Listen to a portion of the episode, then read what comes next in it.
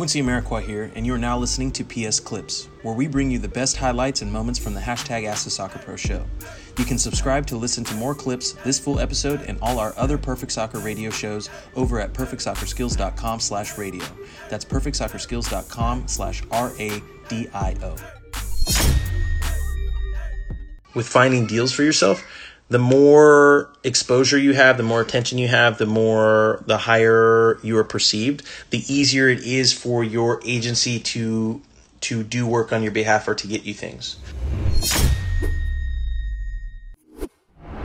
Uh, Paul said, yes, both that help brand your personal brand and help get sponsorship, PR, etc. Yeah, so uh, I think you can think of marketing agencies very similar to like uh, contract agencies with with uh, with finding deals for yourself, the more exposure you have, the more attention you have, the more the higher you are perceived, the easier it is for your agency to to do work on your behalf or to get you things, right? So in most cases in my experience, the agency's ability to get something done is tied to your marketability, right? So if if you're not someone who wants to do interviews or you're not someone who's willing to show up and uh, be active in the community or engage with their fans or uh, respond to people who reach out or attend webinars or join podcasts and do stuff like that you're you're you're making it exponentially harder for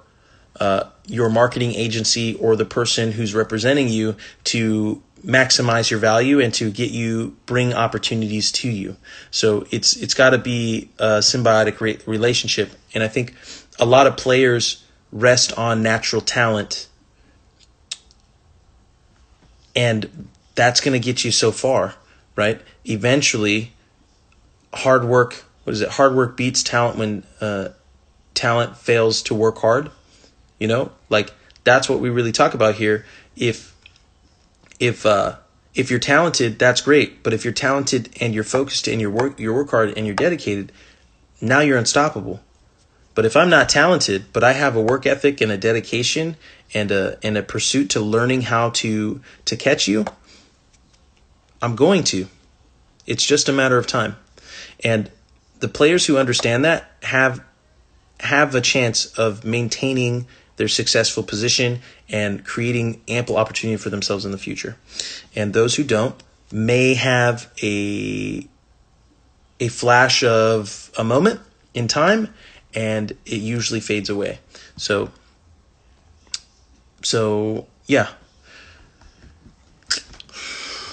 Especially with how just social media has transpired and is coming around, and people's familiarity with it, and their way in which they use it to uh, make connections and to make decisions, which is good and bad in different ways.